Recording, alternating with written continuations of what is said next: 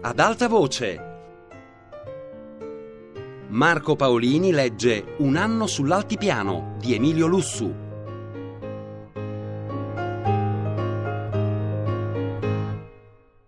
Ero appena arrivato al comando di battaglione quando mi dissero che mi si chiamava al telefono.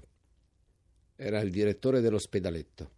Fece un giro lungo di frasi per dirmi che Avellini aveva peggiorato, che era gravissimo, che non c'erano più speranze. Poi, alla fine, mi disse che era morto e aveva lasciato una lettera per me.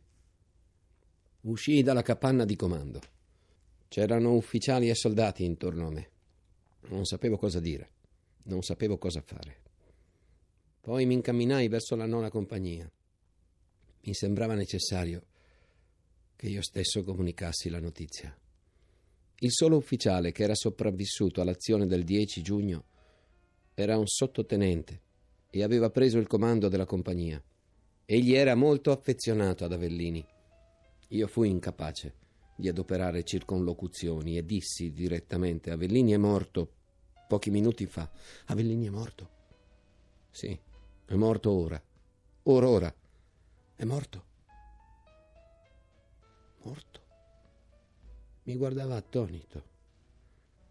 Poi mi sembrò che un pensiero estraneo a noi e alla notizia che riceveva lo assalisse come un'incertezza. Quel suo stato d'animo durò un istante. Con gesto rapido prese una bottiglia di cognac che gli stava vicino, come una medicina, ne bevette d'un fiato un bicchiere da vino. Io mi stupii, mi irritai. Gli dissi: Ma come investendolo? Come? Io le comunico che il suo comandante di compagnia è morto.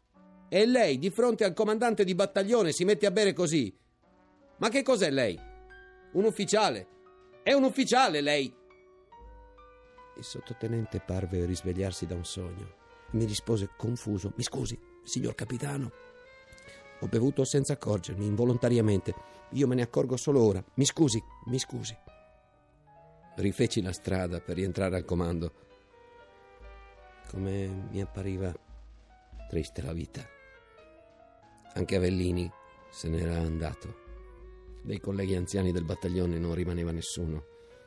Anche Ottolenghi era stato ferito e gravemente il 10 giugno.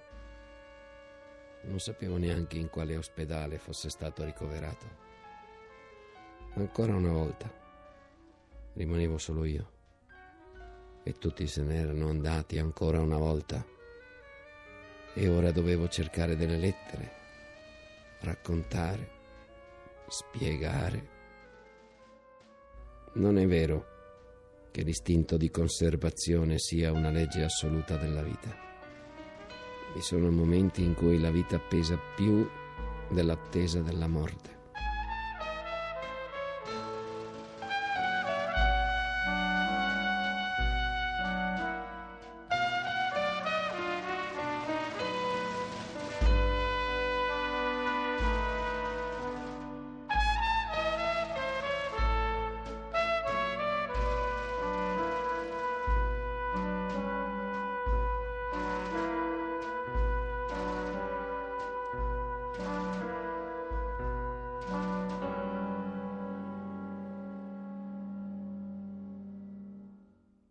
Metà luglio la brigata scese a riposo.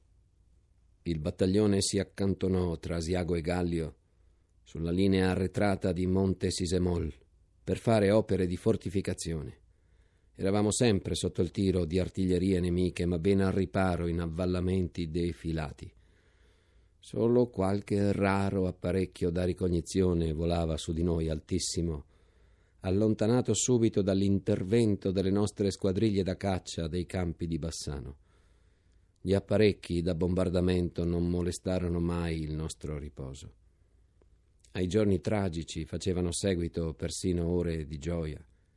I feriti leggeri rientravano al battaglione e i nuovi arrivati, ufficiali e soldati, riempirono i vuoti che s'eran fatti nei reparti. Il tenente di cavalleria Grisoni dopo lunga convalescenza. Era stato nuovamente assegnato al battaglione e aveva preso il comando della dodicesima compagnia. ancora zoppicante per la ferita di Montefior, non aveva perso il suo buon umore, la sua allegria fu preziosa per dissipare la nostra tristezza. E presto, presto, si ricominciò a dimenticare. La vita riprendeva il sopravvento. Il mio attendente, ferito anch'egli, era rientrato dall'ospedale. E così egli riprese la lettura del libro sugli uccelli e io quella di Baudelaire e dell'Ariosto.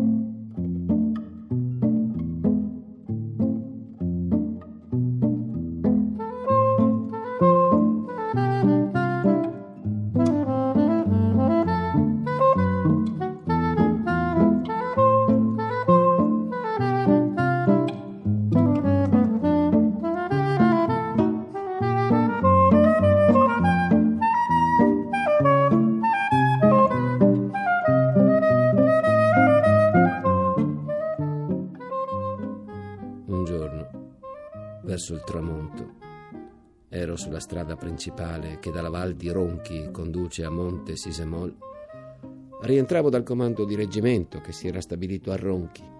A metà strada incrociai un colonnello su un cavallo sauro. Solo. Anch'io ero a cavallo e solo. Salutai il colonnello e continuai il cammino. Avevo fatto qualche passo. Quando mi sentii chiamare per nome, mi voltai. Il colonnello mi rivolgeva la parola. Girai il cavallo, gli andai incontro. Comandi, signor colonnello. Venga qui, non riconosce più i suoi superiori. Era il colonnello Abbati. Ricorda il lettore il tenente colonnello di Stoccaredo, del 301 di Montefior. Era lui. Il rosso sotto le stellette indicava che egli era comandante titolare di reggimento. Mi perdoni, signor colonnello, non l'avevo riconosciuto. Era difficile riconoscerlo a prima vista.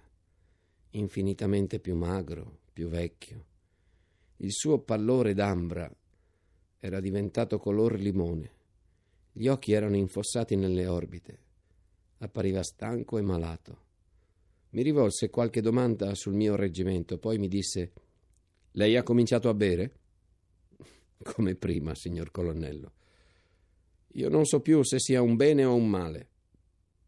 La questione è più complicata di quel che io non credessi. Mi trova cambiato? Un po' stanco.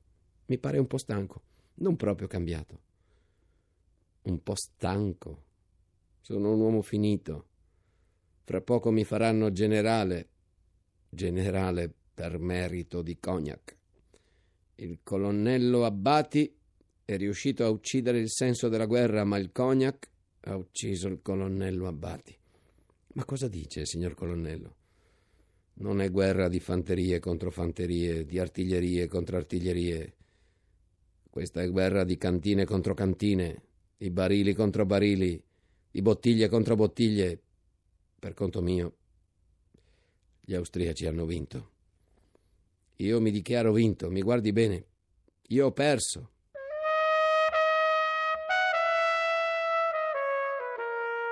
Non trova lei che io abbia l'aspetto di un uomo disfatto? Io trovo che lei sta bene a cavallo, signor colonnello. Io avrei dovuto bere anche acqua e molto caffè, ma. ma ormai non sono più a tempo. Il caffè eccita lo spirito, ma non lo accende. I liquori sì, lo accendono. Io mi sono bruciato il cervello. Io non ho nella testa che ceneri spente. Io agito ancora, agito le ceneri per trovare un briciolo da accendere, ma non ce n'è più. Se avessimo almeno ancora neve e ghiaccio. Se n'è andato anche il freddo con questo sole maledetto. Io non vedo che cannoni, fucili, morti, feriti che urlano. Cerco l'ombra come una salvezza. Ma io non ne ho più per molto tempo. Addio, capitano. Addio.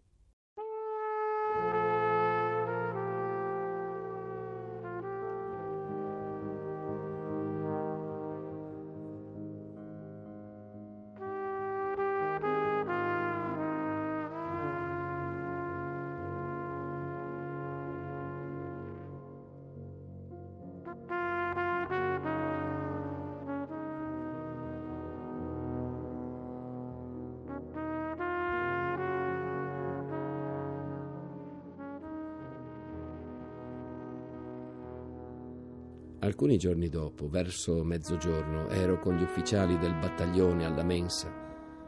Attendevamo che rientrasse un sottotenente dell'undicesima che avevo mandato al comando del reggimento per prelevare oggetti di corredo. L'ora per la mensa era già suonata e il sottotenente non rientrava. Così ci mettemmo a tavola senza di lui. Arrivò poco prima che finissimo. Sei in ritardo di mezz'ora. Paga due bottiglie, gli gridarono i più giovani. Deve pagare? chiese il direttore della mensa. Sì, risposero in coro tutti gli ufficiali. Sta bene, pagherò due bottiglie, ma voglio raccontare perché ho tardato. Non serve, non è necessario, ci accontentiamo delle due bottiglie. No, no, no. Io voglio raccontarvi cosa mi è accaduto. Intorno alla tavola tutti ascoltavamo. Venivo da Ronchi, passavo sulla strada che fiancheggia il torrente, il sole bruciava.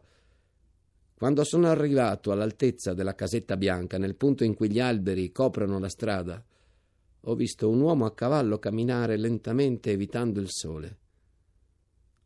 Arrivato sotto gli alberi, all'ombra, il cavallo si fermò. L'uomo si levò in piedi sulla sella. Si arrampicò un ramo, scomparve tra le foglie. Non vedevo più che il cavallo, fermo. Rimasi nascosto. Dopo qualche minuto, l'uomo riapparve dai rami, ma con la testa in giù, a penzoloni sulle gambe.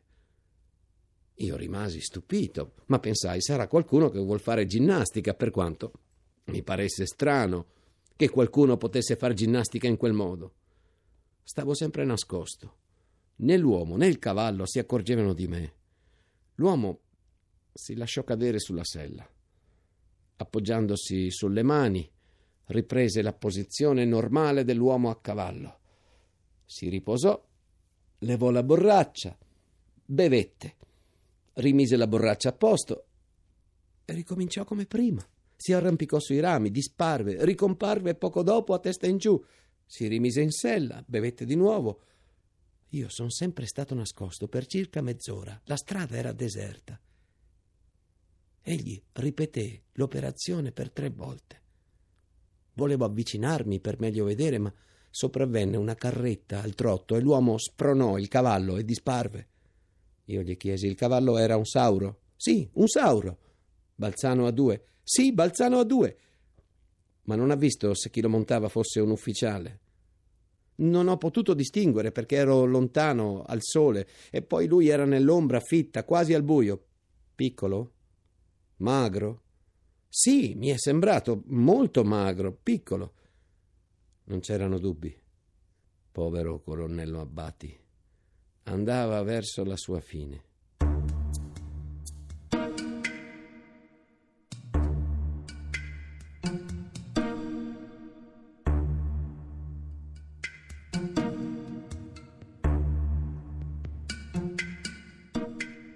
Al caffè la conversazione si rianimò. Un sottotenente studente in lettere all'Università di Roma recitò in latino una satira di Giovenale, poi disse la sua traduzione in versi italiani. Tutti applaudirono. Per me, disse il tenente Crisoni, potevi anche risparmiarti il latino.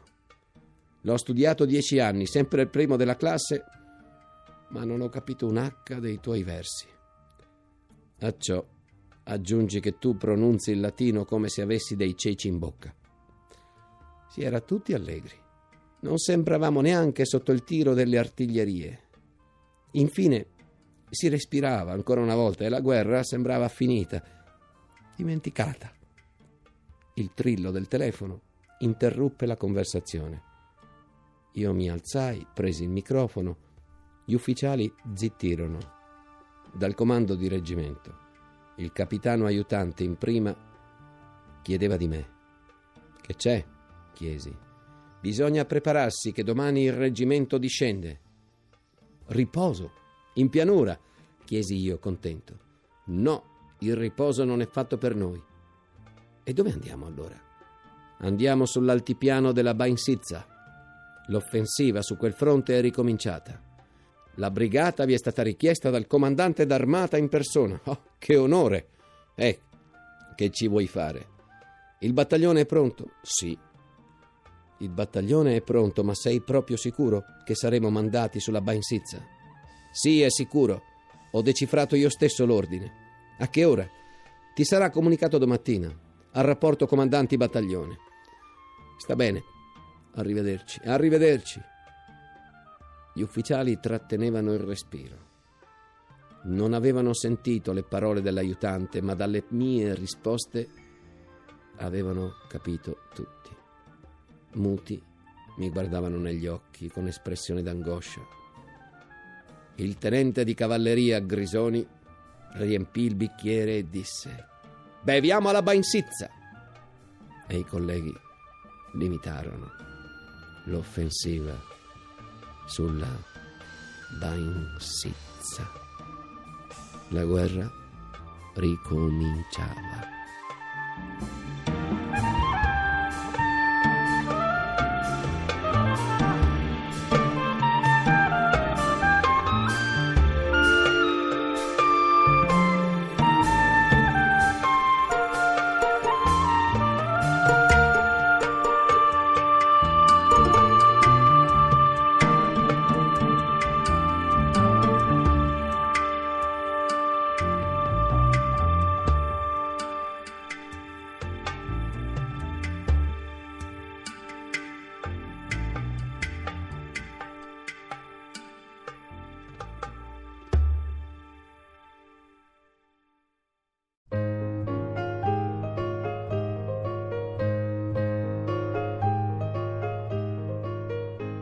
Marco Paolini ha letto Un anno sull'altipiano di Emilio Lussu. A cura di Anna Antonelli, Fabiana Carobolante, Lorenzo Pavolini. Per scaricare e riascoltare il programma radio3.rai.it.